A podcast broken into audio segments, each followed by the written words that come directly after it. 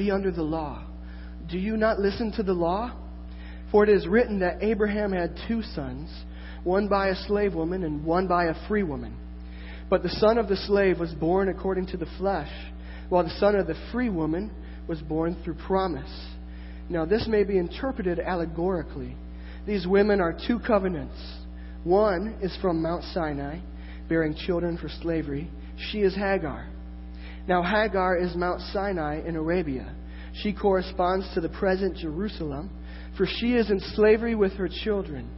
But Jerusalem above is free and she is our mother. For it is written, Rejoice, O barren one who does not bear. Break forth and cry aloud, you who are not in labor. For the children of the desolate one will be more than those of the one who has a husband. Now you, brothers, like Isaac, are children of promise.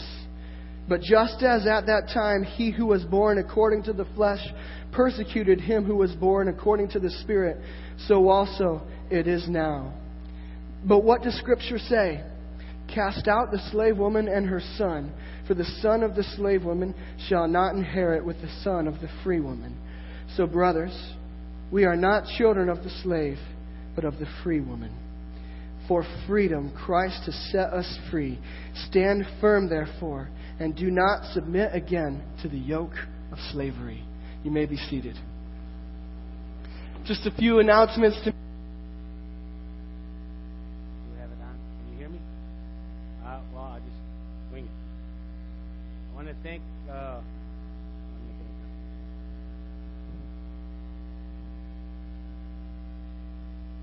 testimony today. Um, as my story unfolds, I want it's a little bit different from the other testimonies that you've heard in uh, previous weeks. As my testimony centers on God's righteous discipline in my life, and Make no mistake about it. This is not about Benny.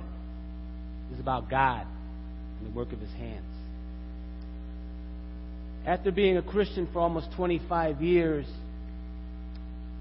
and instead of allowing the Holy Spirit to work in my life, instead of using discernment in my life, I had allowed my selfish desires to direct my path. Proverbs 16:25 says there is a way that seems right to a man, but in the end it leads to death. As a young boy, I was a product of a broken home. And one of the things that I got and I learned from that is I said to myself, man, this stinks. And I was determined that if I ever got married and had children, that that, that was going to be the focus. It was going to be a focal point in my life. I wanted to be the best father that I never had. And I did not know it at the time, but God was working in my life. I had a mother who, in the early 1960s, after being divorced, somehow she managed to get us into a Christian school at, at, at the third grade. And that led to good things because it led to having good friends. It led to you know staying out of trouble. And again, I did not know it at the time, but God was working in my life. I got to high school, and with a desire to fit in, I began to use alcohol. And I was involved in a lifestyle that was not conducive to living long. And one of my best friends ended up in prison, and another one died. He lost his life. Again, I did not know it, but God was working in my life. After that happened, I did what nobody in their right mind would do. With just $300 between my wife and myself, we decided to get married. Now, the $300 is not no emphasis, uh, it's not a reflection on me or any success that I've had in my life. It's to show and demonstrate God's faithfulness when we're obedient. Got married, and shortly after that, I had my first child man, this brought stability in my life. For, for the first time, I had stability in my life. And I was uh, I come from a Roman Catholic background, so she was baptized in a, in a church, in a Roman Catholic church. And then I was invited to go to Good News Bible Church, and I was open to it. And we came to Good News Bible Church, and immediately noticed, wow, man, you know this service is different. You know, uh, I had met really good friends, and like Ruben and Eva, Ben and Josie, Marcelino and Santia, Louis and Judy Pacheco, Sonny and Jesse, Nada and Jaime Reyes, Victor and Gladys Rivera, and Joey Perez, who to me was a perfect example of the Christian struggle and God's grace. These were young people, young like me, but they were different. They were different because they wanted to live for Christ. And I said, wow, man, that's different. Man, I, I want to be part of that. And that, when I con- became a Christian, was the start of just many, many blessings in my life. But shortly after having my first child, my wife had difficulty uh, conceiving again. And I earnestly came before the Lord, and He answered my prayers. My son Benjamin was born in 1983. We had purchased a new home. In 1987, I was accepted into the Chicago Police Department. I was immediately put into the Henry Horner Homes, which at that time, arguably the most violent housing projects in the nation. And somehow, the Lord sustained me through all of that. Again, this became the start of many blessings in my life. I had, when I purchased my new home, I found out that, gee, one of the spiritual gifts that God gave me was He gave me gifted hands. I could, I don't, doesn't matter what it is, put it before me, I'll fix it. Chances are I'm going to fix it. And then my wife's career started to take off. She she began working at the William Wrigley Jr. Company and worked her way up to be the professional recruiter. Was earning a great salary, and then one point she came home and said, after 1989, when my third child was born, Marissa, she came to me and said, I want to stay home and raise the kids. I said, What? I took out my calculator, started calculating, being a good Christian, putting the budget together, and I was $900 short. I said, Carmen, could you please work one more year so we can pay some of these bills? She said, No. I said, Okay, we're going to be obedient. That's what God put on your heart. We're going to do it. And she had, you know, some little stocks, little savings she had, you know, at the company, took it, paid the penalty, and I purchased a property right down the street on North, Carolina, uh, North California Avenue because I knew that I couldn't go from her salary to zero. I figured, you know, if I got some income, I'll, I'll fill in the blanks somewhere in between. But being part of the Chicago Police Department, you know, I wanted to fit in. Started to consume alcohol more and more, and uh, I started having my struggles, you know. But at church, man, I was serving as a deacon. I was leading the men's Bible study. I was really, really, really involved. And at one point, after a failed uh, merger attempt with Salem here, Salem Evangelical here, Pastor Wayne had and I started discussing along with Nathan uh, the possibility of merging again. And so we had decided to approach Rick Lexby. Now I want to take time right now to pay tribute to some of the guys in my study especially Rick. Because you have Rick, you have Gary Mosbach, there's uh, Dwight Mayberry. These were men that, in spite of this neighborhood changing, the over 100 year history of this church, they stood the test. They never let go. They were determined to stay here in this neighborhood and make this church a viable part of this community. Later on, when we merged, Pastor Chuck, even after retiring, continues to serve in a great manner, you know, here at Good News Bible Church. These are men that are determined to just move God and His church forward, regardless.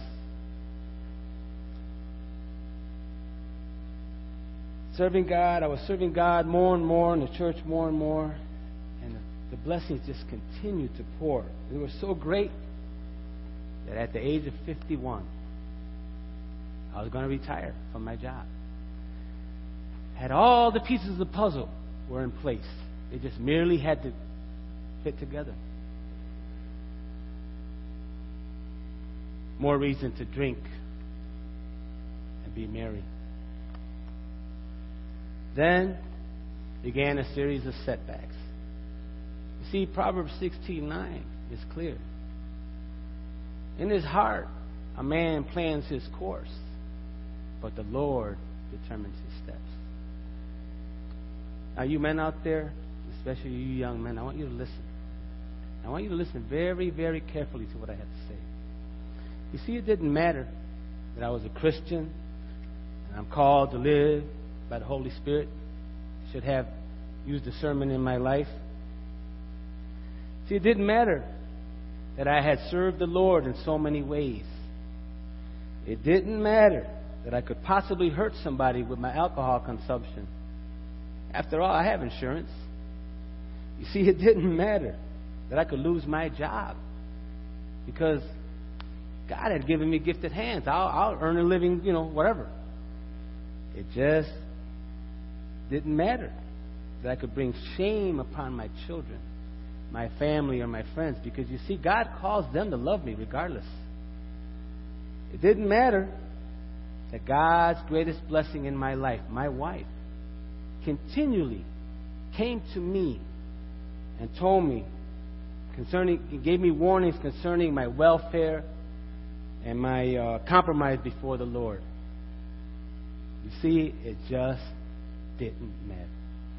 It didn't matter because Benny, like some of you out there, I had my own agenda. And nobody, nobody was going to tell me how to live my life. No one was going to tell me how to live my life. At one point, my wife. I was serving as a as an elder at the time. My wife came before me and says, "You know what? I'm going to take this to Pastor Wayne and the board." And I simply told her, "So what? Go ahead. I'll just simply resign." What could they do to me then? You see the arrogance? You see the arrogance. Well, as some of you know, some of you that don't know, I was involved in a very serious automobile accident in uh, January 11th of 2008, in which I was found laying face down on the expressway. These are some of the results of it. See inside of my car. This is the jacket that I had on.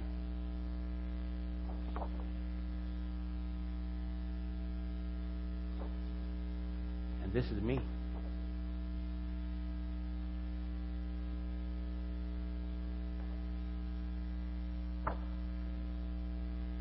I had eight serious injuries that would have caused great bodily harm, paralysis, and almost certainly death. At this point, everything had to go right in order for me to live. I was transported to Northwestern Memorial Hospital. I was not breathing on my own. And at one point, my wife requested towel and solution to clean my face. And she lovingly and tenderly cleaned my face. In the event that I, if I died, at least I would look presentable before my children.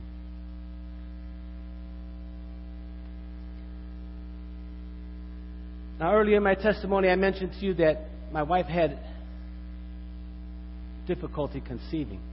What I failed to mention was the fact that when I earnestly came before the Lord, I asked Him, I said, Lord, if you bless me with a son, I will quit drinking. And He kept His end of the bargain. And I kept mine for a little period of time. But I never let go of the fact, even when I drank, that, hey, man, I had made this promise, this vow, a covenant with God. That He had kept His end, but I didn't. And I was getting ready to uh, go with Nathan on a missions trip to the Philippines. And that's when God made it clear. That day I had my accident, He made it clear. Today, you're not going to go over there, Philippines, and serve me, make a fool, mockery out of me. Today is the day that you're going to know that I am God. And you're going to honor me. He was patient for over 24 and a half years. You see, we serve a righteous God. And He disciplines us righteously. Who of you out there disciplines his children unrighteously? Raise your hand. Show me. Not one. It's God's righteous discipline. Psalm 107:17 says, "Some became fools through their rebellious ways and suffered affliction because of their iniquities." You see, my testimony is not only about God's righteous discipline in my life, but it's also about His grace and His mercy. In God's infinite wisdom, He will grant us all grace, but He will not grant us all mercy. On that day, He granted me mercy. And I fully and completely understand that. And I never let go of it.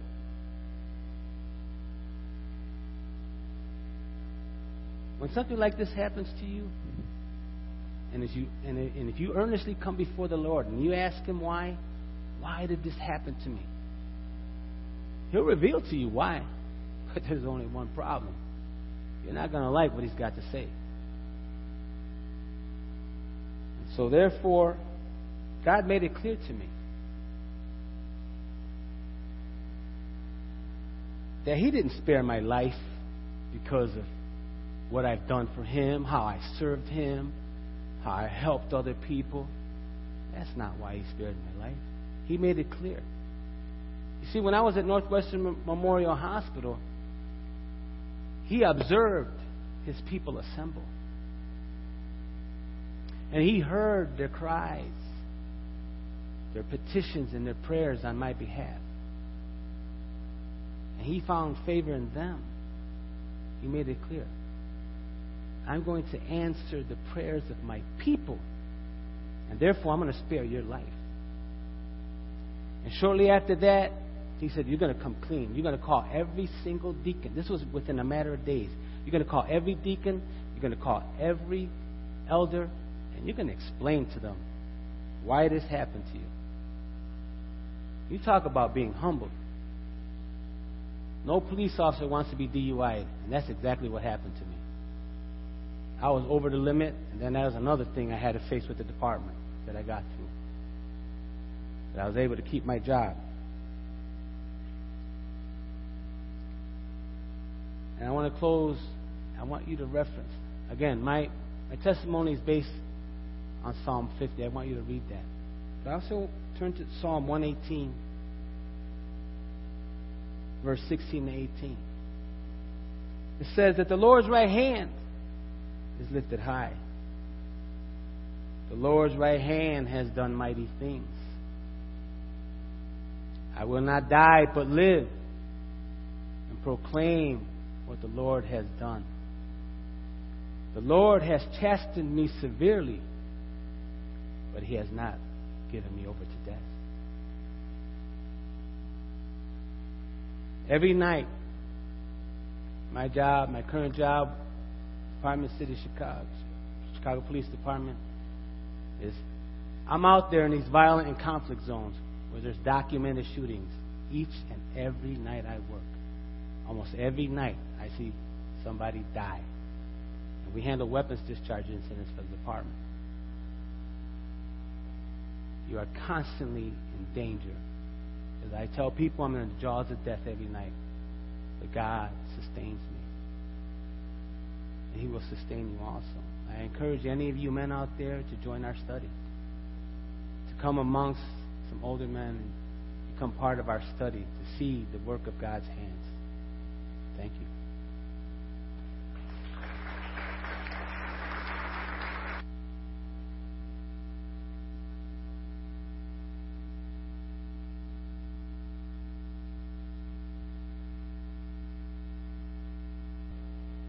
During the bitter conflict of the American Civil War, Abraham Lincoln issued a proclamation. It read On the first day of January, in the year of our Lord, 1863, all persons held as slaves within any state shall be now and forever free.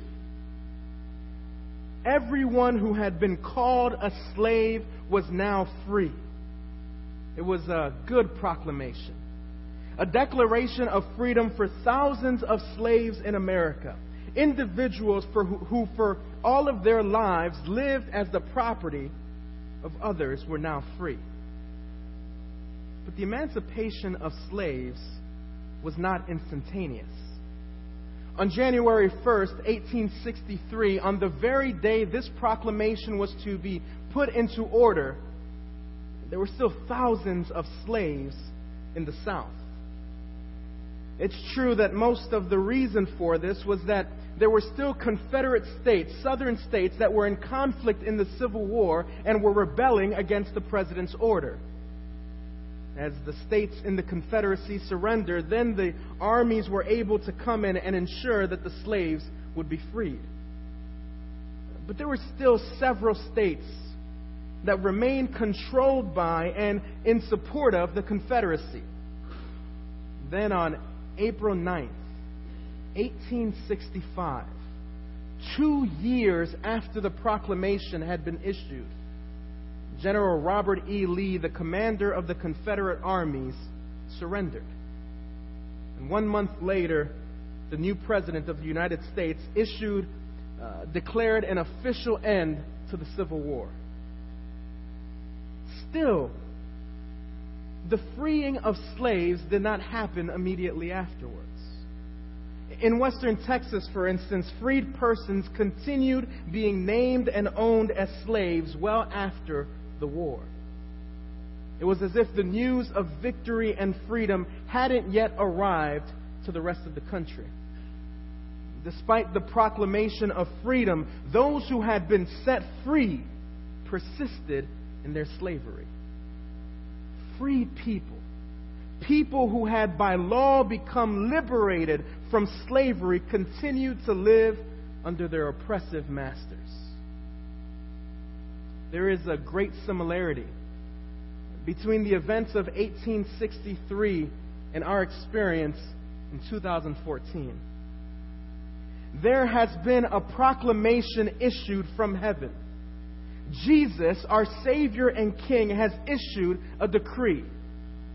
Anyone who has placed their trust in Him for salvation has been freed from the power of sin and death there is no condemnation for anyone who has believed in Jesus.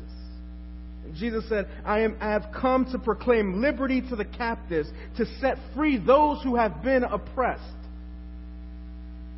Despite this incredible proclamation, many of us, believers of Jesus, continue to live in our former slavery we, free people by the grace of God, walk as if we are still under the control of sin and death. And it doesn't make any sense. Freed people living under their old masters, not realizing that God has declared victory. We persist and submit ourselves to the rule of the old law. Changed people living as if change has yet to come. And there are even some of us here today, people who have heard the good proclamation of Jesus. Uh, we refuse to submit to God's new law, and instead we insist on imposing old standards. We say to ourselves and to those around us, God would not be pleased with us. God will not be pleased with you unless we are able to prove our worth by doing things and, and saying the right things and obeying certain rules say these things to ourselves. There is only freedom for those who free themselves by working and doing. What we find in the end is that even though freedom has been offered and proclaimed by God, we end up submitting ourselves again to slavery. I want to remind you this morning, like the general who entered Texas in 1865, that there is good news of freedom. I want to inform you this morning that you have been claimed by God and there is now freedom for you. I want to tell you that if you have been named as a child of God, you were born to freedom, not slavery. This central claim, this important message comes to us from the book of Galatians. In our passage, the Apostle Paul informs us of our identity as the children of freedom, first by telling us an old story. He then tells us this story and reveals to us that this old story is actually our story. A sort of origin narrative that, in the end, instructs us in our freedom. So, would you look with me in the book of Galatians, chapter 4, verses 21 to the beginning of chapter 5, verse 1. Galatians chapter 4, verse 21 through chapter 5, verse 1. Would you follow along with me as I read from Galatians 4, verse 21? Tell me, you who desire to be under the law, do you not listen to the law? For it is written that Abraham had two sons, one by a slave woman and one by a free woman. But the son of the slave was born according to the flesh while the son of the free woman was born according to, promise. Now, this may be interpreted allegorically. These women are two covenants. One is from Mount Sinai, bearing children for slavery. She is Hagar. Now, Hagar is Mount Sinai in Arabia, but she corresponds to the present Jerusalem, for she is in slavery with her children. But the Jerusalem above is free, and she is our mother. For it is written, Rejoice, O barren one who does not bear. Break forth and cry aloud, you who are not in labor. For the children of the desolate one will be no more, will be more than those of the one who has a husband. Now you, brothers, like Isaac, are children of promise.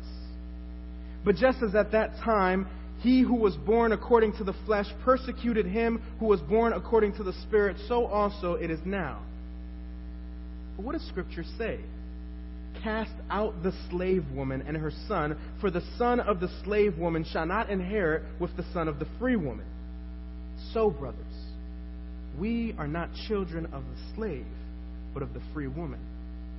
For freedom Christ has set us free. Stand firm, therefore, and do not submit again to the yoke of slavery.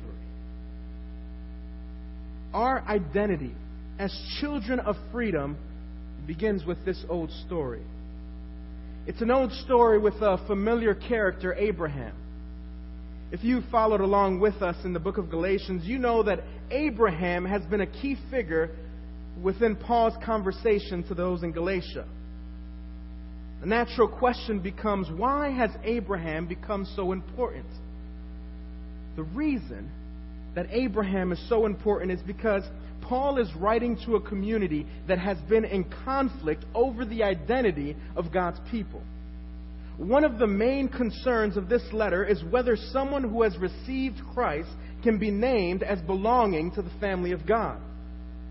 As we've heard before, there were, according to Paul's opponents, two groups Jewish Christians who belonged to the family of God and non Jewish Christians who needed to do certain things to guarantee their place before God.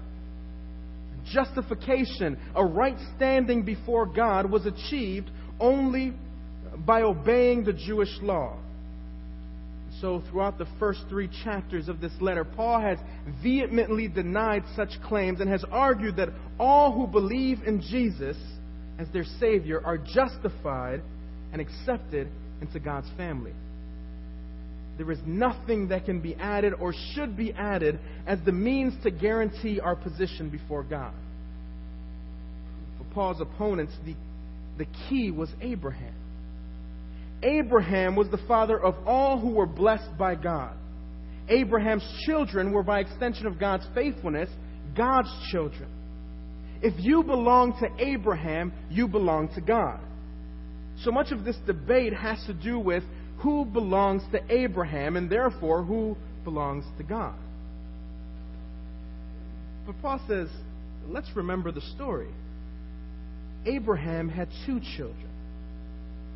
And so he says to these sort of tongue in cheek, almost as a taunt, he says, You who put all of your confidence in the law, you who, who affirm that the law should be the way that you receive blessing from God, do you not even listen to the law? Look at the law itself. It tells us the story of Abraham and his two children. He says that Abraham was called by God, received a promise from God, and he received this blessing that he would be blessed and all of his descendants would be blessed. But there was a problem. Abraham didn't have any children. Abraham was old. His wife Sarah was old too.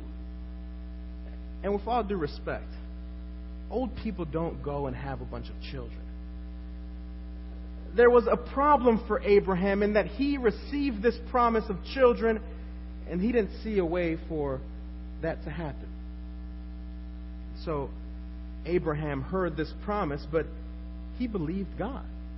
He had faith, even if it was a flawed faith.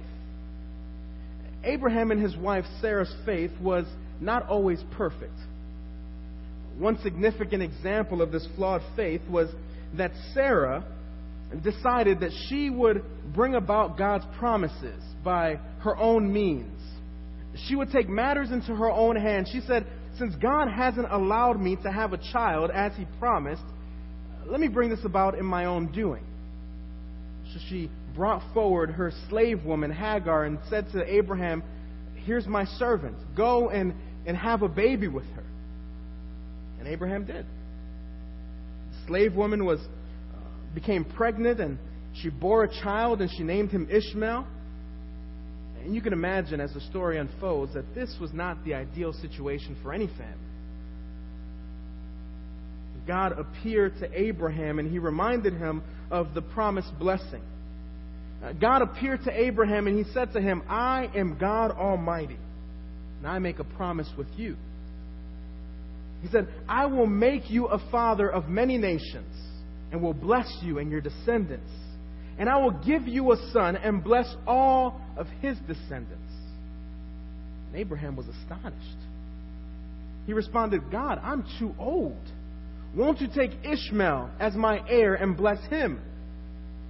But God made a promise to Abraham, and he told him that it was his wife Sarah that would be the one to have the son through this promise, and that he would be the one who received the inheritance and the blessing that God wanted for Abraham's descendants.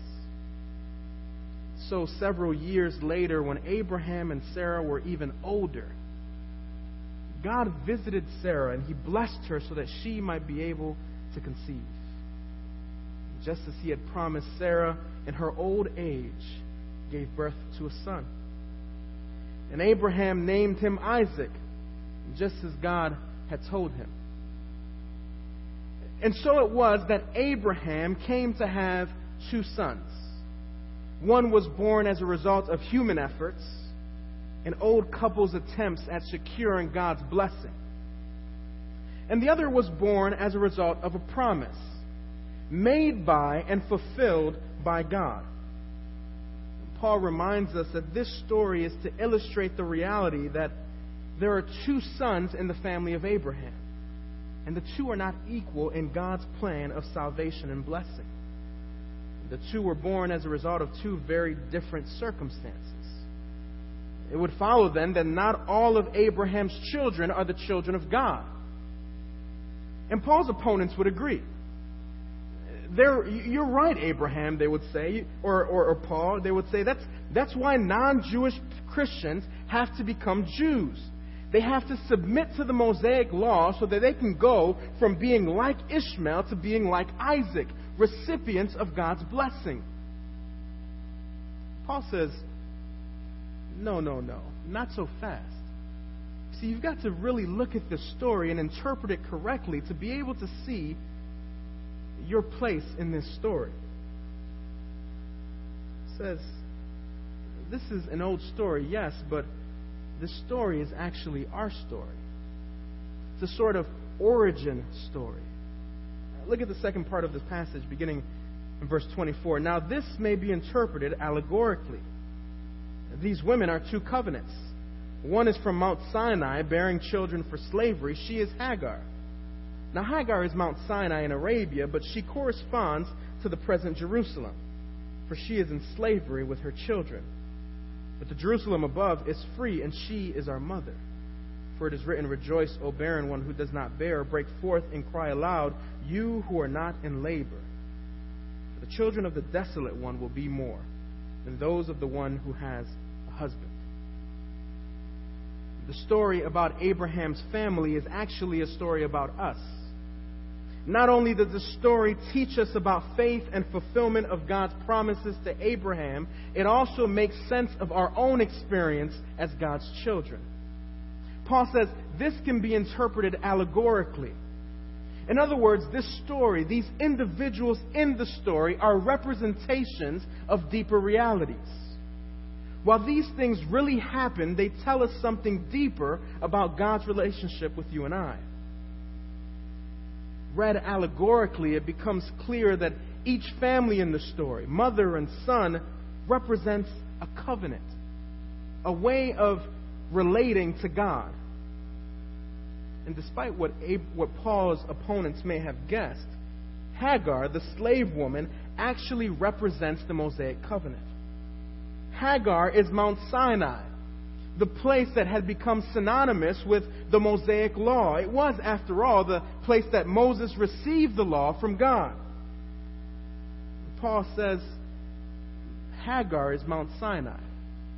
He goes a step further and he says Hagar represents the present Jerusalem. Again, another reference to his opponents because they were the ones who were coming from Jerusalem. So he says, basically, at the heart of his claim is that this group with the law and their requirements, for the non Jewish Christians, they were the ones who were the children of the slave woman. They were the slaves. They were the ones who were outside of God's blessing. How could Paul make such a claim? What connection was there between Hagar's story and the story of those who, who preach righteousness through obedience to the law? According to Paul, anyone who preaches that blessing and right standing with God comes only through the keeping of certain rules is a slave and outside of the covenant promises of God. But what's the connection? The connection is that Ishmael was, the, was born as a result of human efforts and a lack of faith in God's ability to fulfill his promises. And like Ishmael, anyone who demands that the law be a requirement to be included into the family of God is relying on human efforts and has a lack of faith in God's ability to fulfill his promises. What happens when we rely on human efforts rather than faith? We become slaves. Because no effort is ever good enough to remove the curse and rule of sin in our lives. Without grace, we are hopeless in our efforts to remove the stain of sin. We are slaves without hope for freedom. But Abraham had two sons. Yes, Ishmael was born into slavery, but Isaac, the child of promise, was born to freedom. The Jerusalem above is free, and she is our mother, Paul writes in contrast to those who try by human effort and end up enslaved to sin, those who are the children of Sarah are free and belong to the Jerusalem above. This is a reference to the new heavens. It is a reminder that anyone who belongs to the family of God belongs to a new age where there is freedom from sin and death. A new age that was initiated by Christ's new covenant put into place by his blood on the cross. Ever since Christ's death and resurrection, something new has begun. Not only are we able to receive forgiveness for our sins and be accepted as God's children, but we also received the Holy Spirit. the Holy Spirit, which empowers us and makes us more like Jesus, is a foreshadowing of what this new age will be like. In the new age, when it comes in full, we will experience complete fellowship with God. Fellowship that cannot be damaged by sin. Fellowship that cannot be lost by death. And even though we currently experience hardship and struggle with sin, our struggle is not in vain because God has secured our victory. So we wait for this new age to come fully, while, and while we wait for this new age to become a full reality, we wait empowered by the Spirit of God to be able to walk and live in freedom. It's fitting then that Paul quotes this passage from Isaiah 54. Summarizing it quickly, Isaiah 54 is basically a passage that, that looks forward to the day when God's fellowship will be will be fully experienced by his people. It will be unhindered by sin. It will be unhindered by death. And we, as the people of God, will be able to enjoy God fully. So he quotes this passage and says, Rejoice. That time is coming soon. So we see that this old story about Abraham and about the birth of these sons is actually our story. But our birth into the family of God. And this story, rightly understood, demands a response. It demands that we reject any attempts to enslave us to sin and the law, and it demands that we stand firm in freedom. Look at the last part of this passage.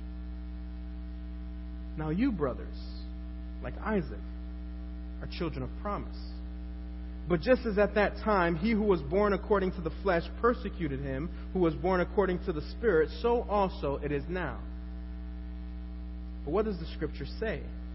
Cast out the slave woman and her son, for the son of the slave woman shall not inherit with the son of the free woman. So, brothers, we are not children of the slave, but of the free woman. For freedom Christ has set us free. Stand firm, therefore. Do not submit again the yoke of slavery. If we are to be identified with Isaac as the children of promise, there is a response that is fitting to those who have been freed in Christ. If we have been freed in Christ, then we are to cast out, we are to remove any hindrances to our freedom in Christ. Paul is referring to this time in the story of Abraham when Ishmael mocked Isaac. And it came to be understood that this mocking wasn't just the simple teasing of an older brother, but it was something more harmful. And so it could be said that he was persecuting Isaac.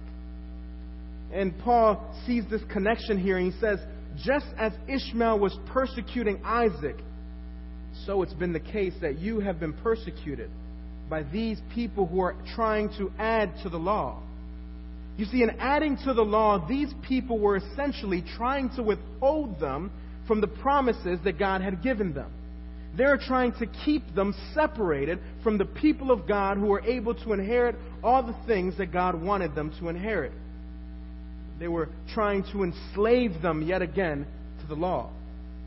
So Paul says these are these people are persecuting you. Looks to the example in the scriptures and he says, What was the response then of Sarah and the family of God? They cast the slave woman out and her son. So basically, as Paul is reading this narrative, he interprets this and applies this to his listeners, and he says, You also should throw those people out. Don't let their teaching infiltrate your church. Don't let them influence you anymore into thinking that you are not the freed people of God. Throw them out. I think it's clear that you and I also have a responsibility as we are hearing these words. That if there is any other gospel that minimizes the work of Christ for us, that tries to say that you and I are incomplete or that we need to do something in order to receive God's favor, well, then any of this teaching should be thrown out. If there's anyone who is trying to influence us to add to the gospel of Christ, then we should ensure that their teaching is not influential over us. And what's interesting is that sometimes we ourselves are the ones who are perpetuating or, or, or giving out this kind of teaching. Paul says to us, this kind of teaching is not okay within the family of God because it minimizes the work of Christ. Cast out the slave woman and, and her son. Throw out anything that hinders us from living as freed people of God. The second response to those who have been identified as children of promise is to stand firm in our freedom. We were set free. Therefore, we shouldn't submit to old masters, but should stand firm in our freedom. This is what verse 1 says, where it says, For freedom Christ has set you free. Stand firm, therefore, and do not submit again to the yoke of slavery we have been liberated by Christ so that, as one commentator puts it, we might enjoy the freedom of the gospel.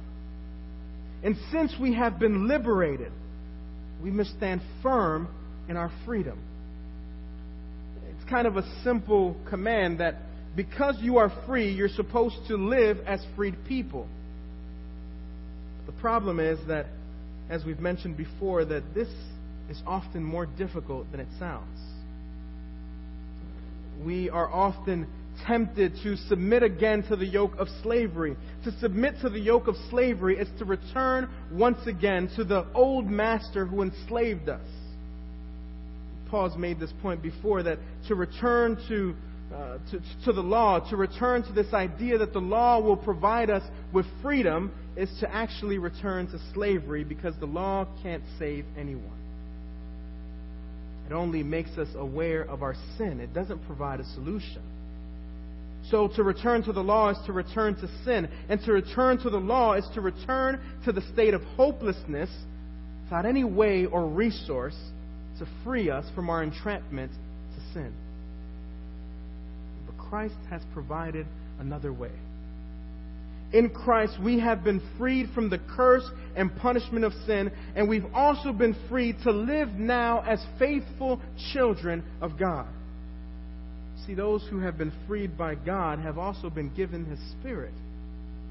And this spirit of freedom frees us from being under the, the, the power of sin.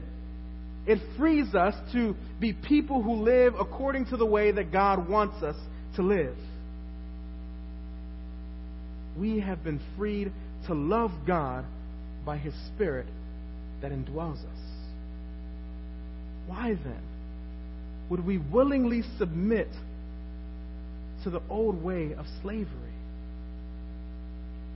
See, there's a constant battle that all of us face. We are constantly at war with the old way of living and the new way of living that God has called us to. And it's a war. The Christian life is not an easy life of perfection and absolute removal of sin in our lives. And there are times where you and I feel so defeated by sin's hold on our lives. There are times where we feel so hopeless to change to the people that God has called us to be that we've been fighting this fight so long that we've just given up. We've forfeited our fight against sin because we just figure we're going to lose anyway. Been knocked down so many times that we've lost any desire to stand up and live the way God has called us to live. say, what's the point? Why should we stand up and fight against sin? The reason, child of God, It's because you have been saved to freedom. There is no reason for you and I to lose hope in our fight against sin because our freedom has already been secured.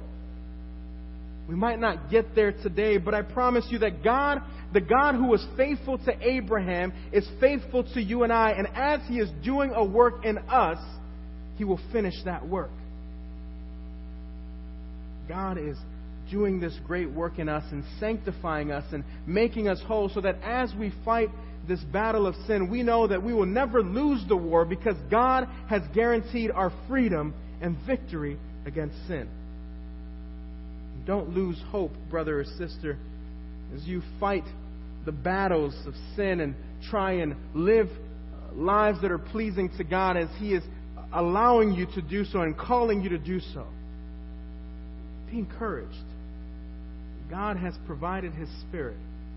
He has freed us already from the power of sin so that we might be able to resist temptation and live as people who honor God.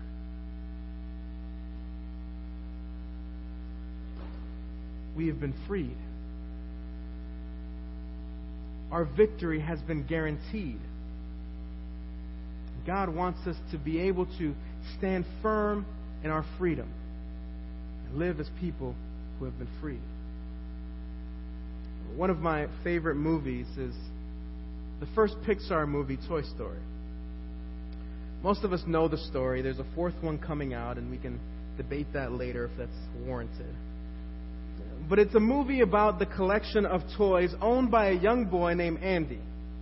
In the first film, as many of you know, there's a new toy introduced into Andy's collection Buzz Lightyear. When I was a child, I wanted a Buzz Lightyear after seeing this film. Buzz Lightyear was the coolest, newest toy, and it was amazing. And during the course of this film, Andy's old toy, Woody, gets jealous, and they have this fight, and they uh, they, they have this, this, this interesting dynamic between the two of them. And over the course of the film, into the third act, Andy and Woody find themselves trapped in Sid's house. Now, you remember this movie. Sid was a mean, big bully. This kid was a twisted kid. He was the kind of kid that you, as parents, would want to keep away from your children. His favorite hobby was to take his sister's toys and break their arms off and their legs and other body parts and do sick and twisted things to them and torture them. And somehow the heroes of our story find themselves trapped in his home.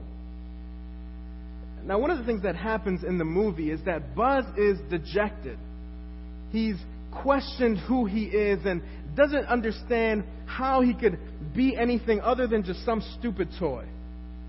He's unable to think of a plan with Woody to free themselves from this slavery that Sid has put them in.